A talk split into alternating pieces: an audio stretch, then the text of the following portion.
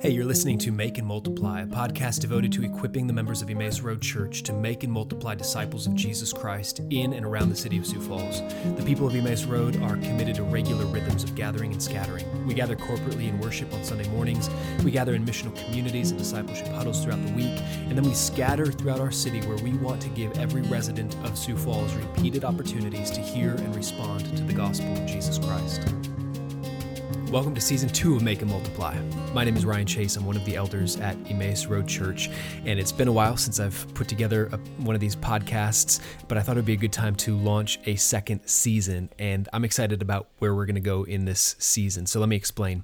Paul Tripp has said before that sin is antisocial. That is, uh, our sin is first and foremost against God vertically, but sin has this destructive effect on relationships horizontally as well. Sin is antisocial. Uh, just think about the sins that Paul lists when he gives examples of the works of the flesh in Galatians 5 19 through 21. L- listen to these sins and uh, think about how many of these are sins that are committed in community, in relationship, sins that are not committed merely in secret, but they are sins uh, committed with or against someone else. Paul says the works of the flesh are evident sexual immorality, impurity, sensuality, idolatry, sorcery, enmity, strife, jealousy, fits of anger, rivalries, dissensions, divisions, envy, drunkenness orgies, and things like these. Even if you could carry out some of those in secret, it's going to have a devastating effect on people in your life. Sin is antisocial. Uh, a more extreme way to say that is that sin is cannibalistic. If you back up a few verses in Galatians 5, Galatians 5 14 through 15, Paul says, The whole law is fulfilled in one word you shall love your neighbor as yourself. But if you bite and devour one another, watch out that you are not consumed by one another. If you bite and devour one another, watch out that you are not consumed by one another. That language of biting, devouring, consuming, Paul is describing a community that's cannibalizing itself, which is a disgusting picture. As sin is disgusting and it has a disgusting effect on community. So, sin is antisocial, it's cannibalistic, but the good news is that through the gospel, Jesus Christ actually creates this glorious community of redeemed and transformed people. And so that community of redeemed and transformed people is a redeemed and transformed community. The relationships within that community are different because of the work of God in the hearts of his people. Here's how John writes about it in 1 John 1, verse 7. He says, If we walk in the light as he is in the light, we have fellowship with one another, and the blood of Jesus, his son, cleanses us from all sin. I, find that to be a surprising phrase. I would expect John to say something like, If we walk in the light as he is in the light, we have fellowship with God. And that's certainly true, and John mentions that elsewhere. But right here, he doesn't point out the fellowship we have with God, although we do. He points out the fellowship that we have with one another as we walk in the light. So, in community with each other, uh, sin puts us out of fellowship with each other. Through the, the forgiveness and the grace and the mercy of God available to us in the blood of Jesus, which cleanses us from all sin, we are restored into fellowship with one another and we're able to walk in the light. As we walk in the light, as He is in the light, we have fellowship with one another. So, the key to fellowship with each other is understanding the gospel, believing the gospel, being reconciled to God first and foremost. And as we're reconciled to God, we are restored into fellowship with one another. So sin has a devastating effect on community, on relationships. But the gospel of Jesus Christ has this transformational effect on community. So when Paul describes the fruit of the Spirit in Galatians 5, right after talking about the works of the flesh, he goes on to the fruit of the Spirit. And just as the works of the flesh are sins committed with and against other people. The fruit of the Spirit uh, are manifestations of the life of God in you demonstrated in community. Uh, you, you can't just go off to a monastery and isolate yourself and demonstrate fruit like love or joy or patience or kindness or goodness or faithfulness or gentleness or self control. You demonstrate those in relationship with other people. So here's where we're going in this season of Make and Multiply. I want to tackle so, those social sins and interpersonal issues that break down and destroy community. But the way I want to do that is by working through the one another commands of Scripture. Uh, the New Testament is full of these commands we call one another commands because they describe the way we are to relate to and interact with one another. For example, Romans 12:10, outdo one another in showing honor, or James 5:16, confess your sins to one another. Ephesians 4 2, bear with one another. 1 Peter 4 9, show hospitality to one another without grumbling. All of these commands about our relationship to one another in gospel community. So by coming at it this way, we'll address all kinds of other antisocial sins, taking offense, bitterness, and uh, anger, sins of the tongue, all kinds of things. Uh, but I want to start in this episode with the most frequently repeated one another command, which won't be any surprise to you. Uh, it's the command to love one another. That that language, love one another, is found almost two dozen times in the New Testament. And if you count all of the verses that speak of loving your neighbor instead of love one another, essentially means the same thing. That, that's nearly another dozen occurrences. So we're talking like three dozen times the New Testament is talking about loving one another or loving your neighbor. What exactly does that mean? I want to look at two passages in the time that we have left. Romans 13, 8 through 10. Uh, Paul makes a point very similar to what he says in Galatians 5 when he's talking about sin being cannibalistic, and he makes the point that the entire law is summed up in one word or one command love your neighbor as yourself. He says the same thing to, in his letter to the Romans, and he says a little bit more. He says this Owe no one anything except to love each other. For the one who loves another has fulfilled the law. For the commandments, and then he gives some examples. He cites a, few of the Ten Commandments. You shall not commit adultery. You shall not murder. You shall not steal. You shall not covet. And any other commandment are summed up in this word you shall love your neighbor as yourself. Love does no wrong to a neighbor. Therefore, love is the fulfilling of the law. Paul says love fulfills the entire law. First thing he says in verse 8 is that love is what you owe to everyone. Uh, one way to define justice is giving people what they deserve, giving each person their due, what you owe them.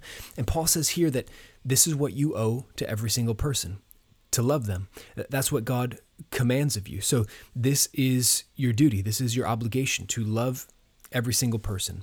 Um, love is what you owe to everyone. And love fulfills the law, which is really important because it tells us, it points us toward the definition of love.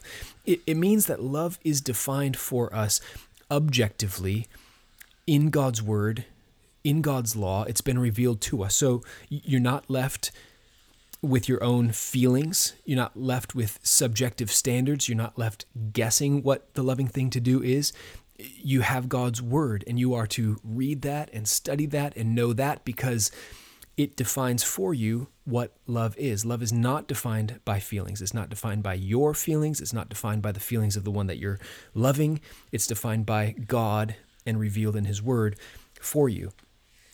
So that's really clarifying. One of my favorite definitions of love is from an author who says, Love is treating others lawfully from the heart treating others lawfully.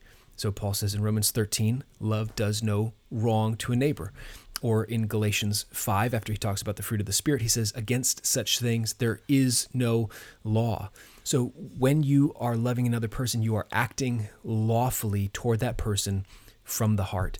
Eh, so when Paul says in verse 9, Romans 13, verse 9, he, he cites a few examples, picks out, I think it's four of the, um, four or five of the Ten Commandments, and then he adds, and every other commandment, any other commandment you can find in the Old Testament is summed up in this command love your neighbor.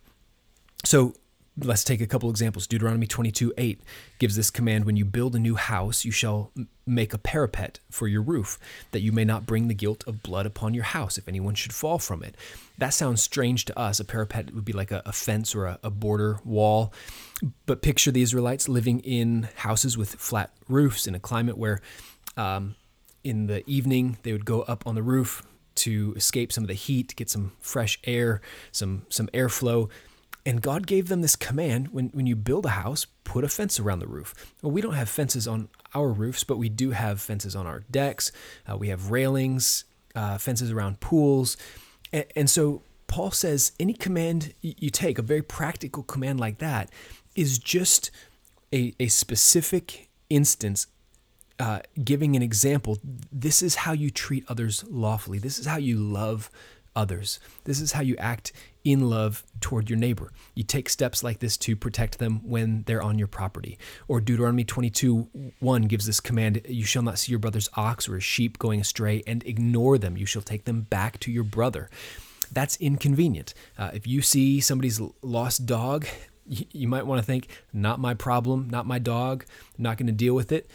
But this command says, treating others lawfully means that you don't get to just ignore it. You go out of your way to uh, bring that, re- return that stray animal to its owner. So, all of that to say, love is a very specific thing.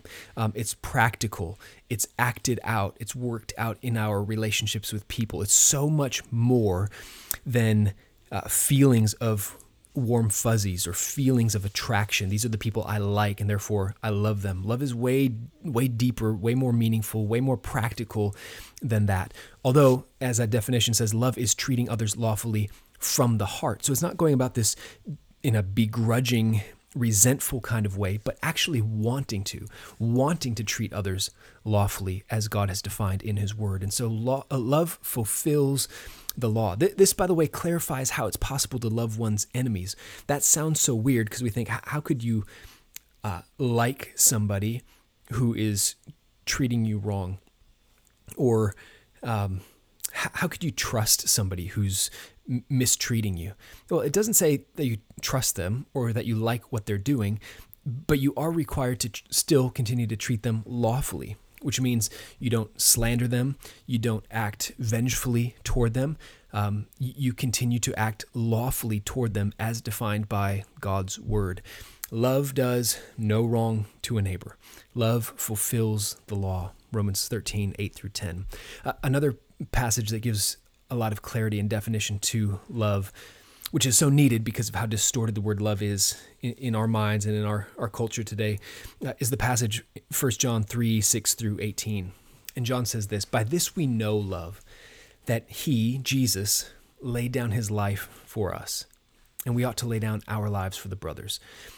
But if anyone has the world's goods and sees his brother in need, yet closes his heart against him, how does God's love abide in him?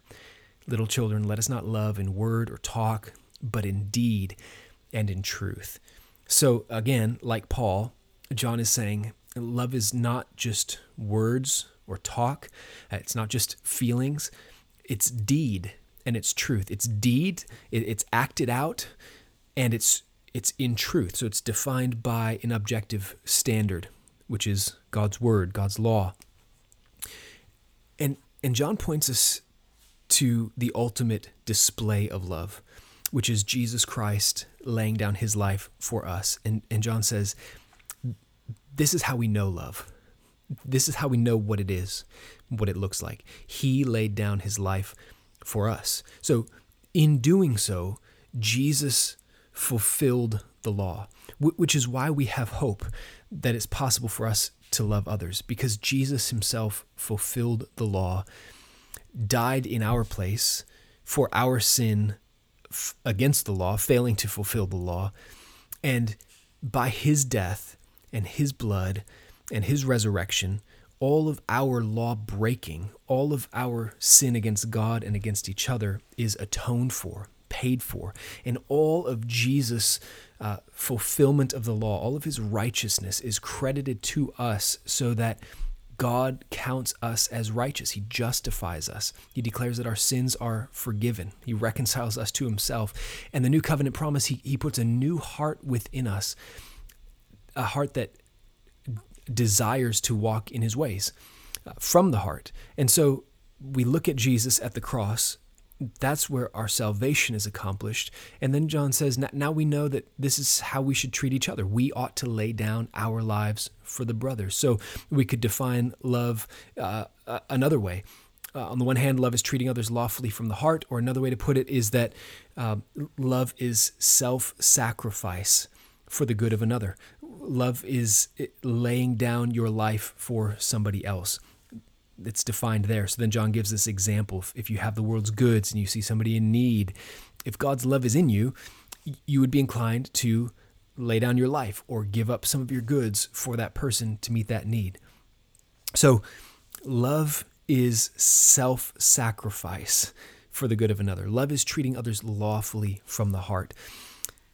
Those who are in gospel community with one another are learning to live this out by faith in the day to day stuff of life, um, the messes of conflict and hurts and offenses and miscommunications.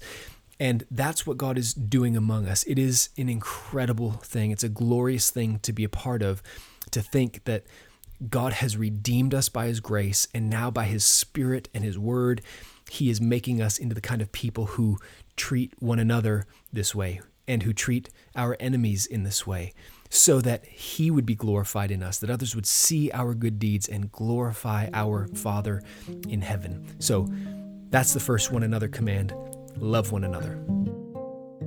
Thanks for listening to Make and Multiply. If you have questions about anything related to discipleship huddles, missional communities, or gospel fluency, please email me at ryan at emmausroadsf.com. And if you're not currently part of a huddle or MC, let me know and I would love to help you get connected.